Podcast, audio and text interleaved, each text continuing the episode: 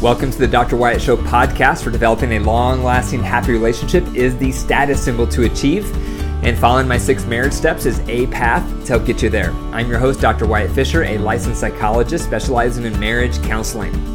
Remember, you can contact me on the Dr. Wyatt Show Monday through Thursday from 4 p.m. to 6 p.m. Mountain Standard Time with your marriage questions. You can reach me at 720 307 7347. If you don't get me, leave a voicemail and I'll respond back to your question on the next Dr. Wyatt Show podcast.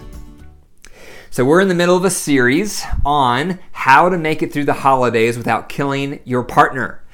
Last session, part one, I talked about how to make it through financially. If you haven't listened to that one, be sure to go back one episode and check it out. Today, I'm going to talk about part two. And part two is all about sharing the work. There is a lot of work around the holidays. That's why stress levels go up. There's so much extra stuff to do on top of your already busy life.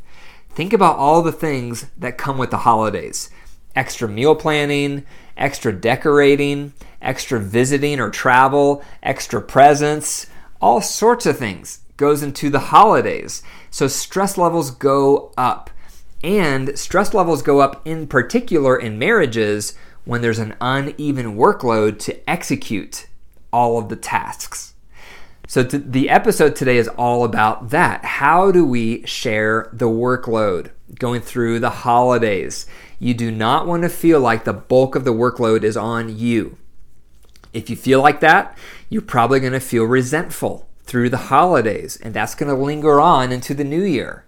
so, you want to nip it in the bud early by having some discussions with your partner. And today we're going to talk about how do we share the workload through the holidays because it's very easy for the workload to get uneven. You may have an uneven balance or tendency in your marriage to begin with. One of you may be more of the taskmaster, and one of you may be more of the person who likes to relax.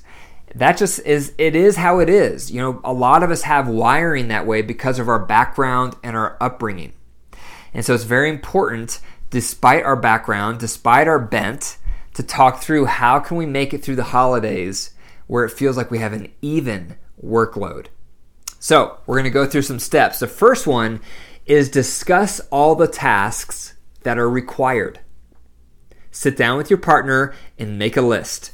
What are all the tasks that are required for us to make it through the holidays? What do we have to do? Here's some examples. We have to decorate the outside of the house. We have to decorate the inside of the house. We have to make some special snacks and treats. We have to make a special dinner or a special meal.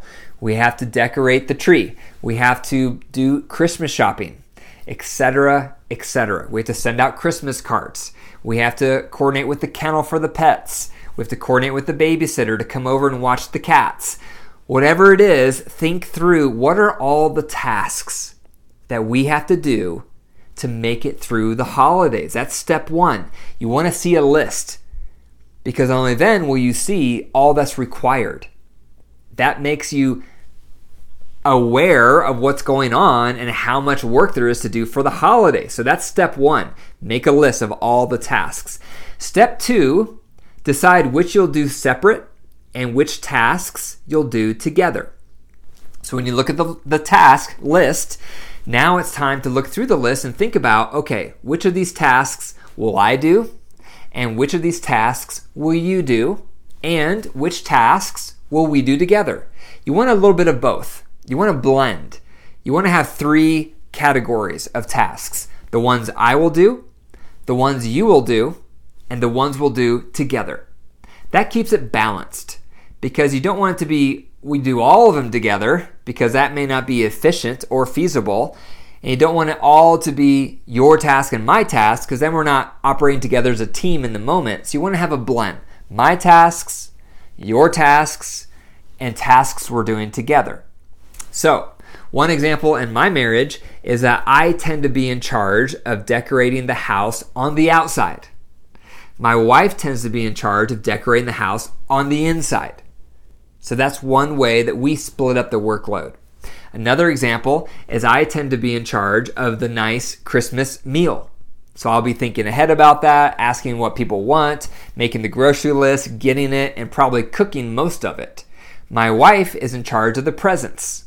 So she's the one that will be getting all the stocking stuffers and ordering the presents for our kids. She tends to do that. And so you have to split it up. Then the things we do together is more on the actual Christmas day. So we'll be, you know, doing finishing touches together. We'll be helping each other in the kitchen together. We'll be, you know, sitting down, obviously, and doing the celebrations together. Uh, we'll be planning together. You know, so we have these three categories, and you need them too. Tasks I will do, tasks you will do, tasks we will do.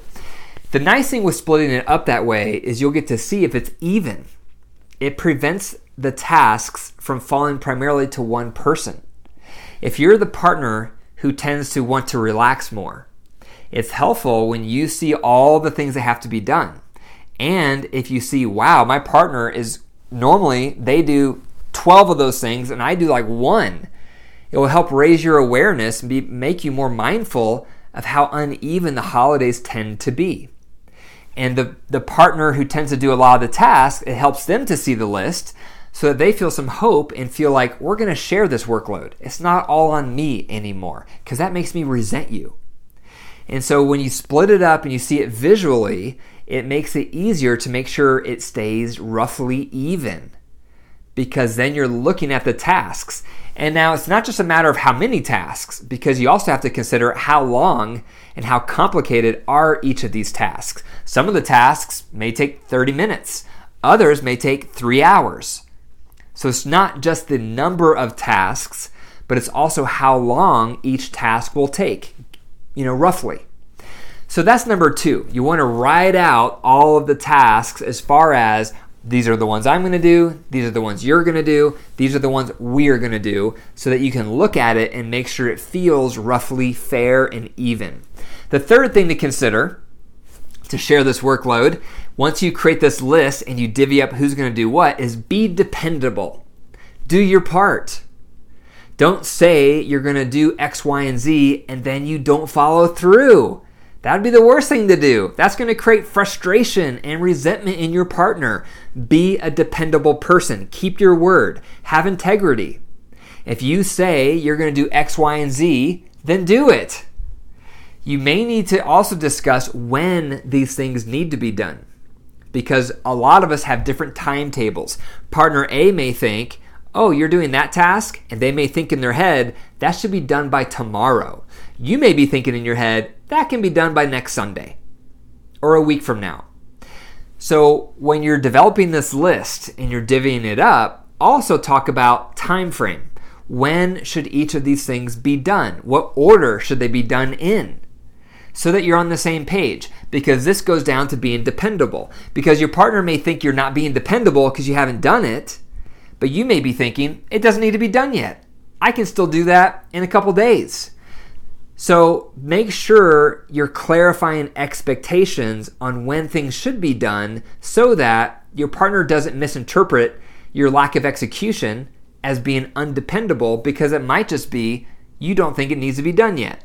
So you need to flush it out. Flush it out, talk about it. Here's what I'm going to do. Here's what you're going to do. Here's what we can do. And when should each of these items occur? Now, there might be some items that you disagree on when they should occur. If that happens, bounce the ball, share power, try to find a compromise. So if partner A thinks a task should happen tomorrow, partner B thinks it should happen in three days, compromise on the middle. We'll do it in two days, or I'll get that done in two days. How about that? We'll meet in the middle. Try to stay flexible. Stay away from this stubbornness where you dig in your heels and you get agitated and you have to have things your way and you won't budge. That's toxic. Stay malleable. So if you have a difference in opinion on when things should happen, try to meet in the middle. Try to strike a compromise. The fourth thing to consider to share the workload is readjust as needed. This means as you start executing, you're, you have your list of tasks, you've divvied it up with what I'm to do, what you're to do, what we're to do. You've talked about roughly when it should happen, you've compromised on those time frames. As you start implementing it and executing, Some of those things may take less time than you thought. Some of those things may take way more time than you thought. So feel free to recheck in and make adjustments as needed as you go along. Because if you're a, you're the partner who has a task and let's say you thought it would take an hour, but it's more complicated than you expected, now it's taking 3 hours, that might mean you you would love for your partner to take on a few of your other tasks because this task took way longer than you expected. That's the kind of thing to watch out for. That may not happen, but if it does, just watch out for it. Because once you make this plan, it's not set in stone, it's not rigid, because there needs to be some level of flexibility to adjust for what happens. Because some tasks could take longer than you think, some tasks could take shorter than you think. So readjust as needed. So, those are four ways to make it through the holidays without killing your partner by setting expectations with workload, sharing the workloads. Number one is discuss all the tasks needed.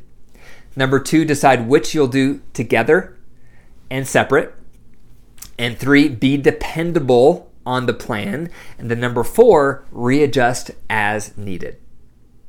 The call to action is to go to my website, drwyattfisher.com forward slash pages forward slash freebies. And I'm going to make a free PDF on all the content in this series, this four part series. You'll see the free PDF there. It's going to summarize the bullets of each episode and it will provide some discussion questions so you and your partner can talk these things through and implement them. So go to my website for that free PDF, drwyattfisher.com forward slash pages forward slash freebies. Thank you for listening to the Dr. Wyatt Show podcast. If you enjoyed the episode, be sure to click the five stars and leave a quick review. I really appreciate your reviews. They help the podcast appear higher in search results so more people can find it. The best way to pay it forward, if you appreciate this podcast, is tell one person about it today.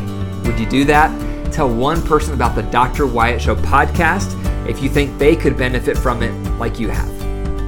Remember, your marriage is alive. If you care for it and nurture it, it will grow.